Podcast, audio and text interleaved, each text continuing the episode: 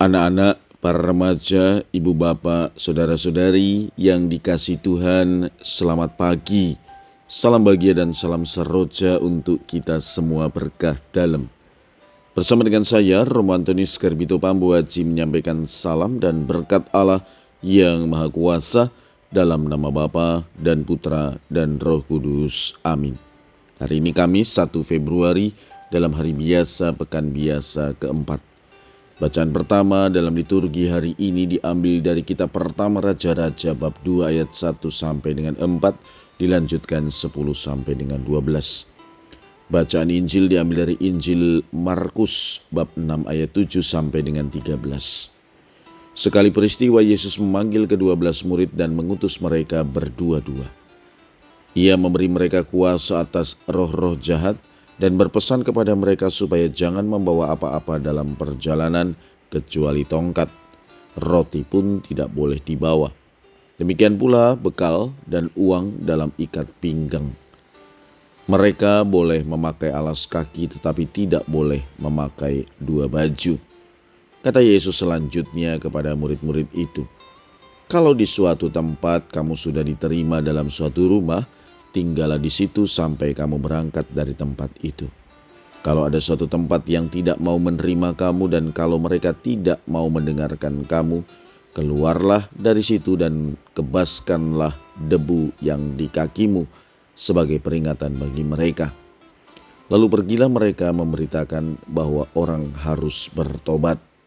Mereka mengusir banyak setan dan mengoles banyak orang sakit dengan minyak dan menyembuhkan mereka. Demikianlah sabda Tuhan, terpujilah Kristus.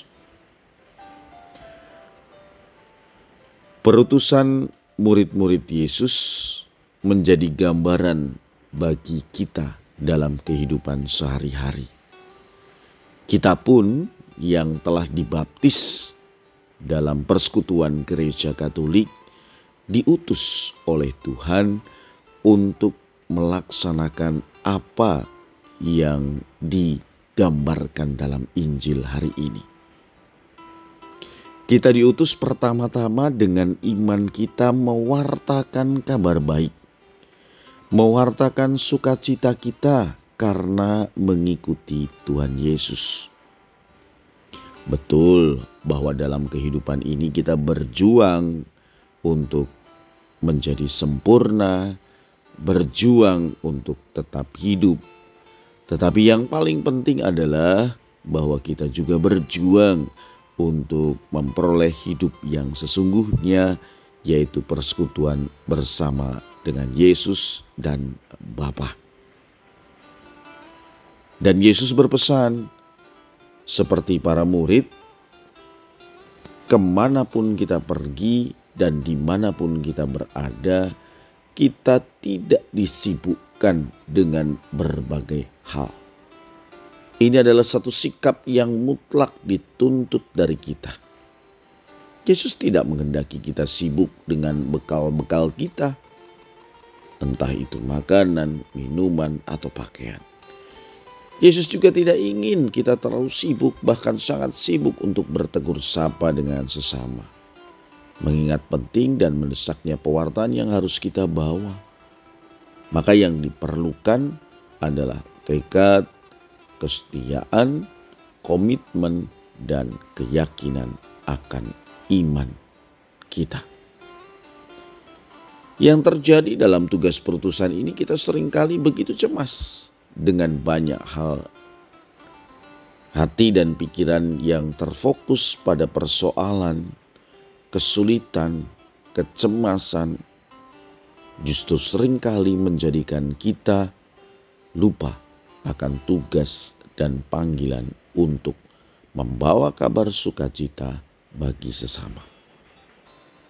Karena itu, untuk menjadi utusan Allah, yang pertama-tama bukan menyibukkan diri dengan berbagai macam sarana, melainkan sungguh mengandalkan Dia.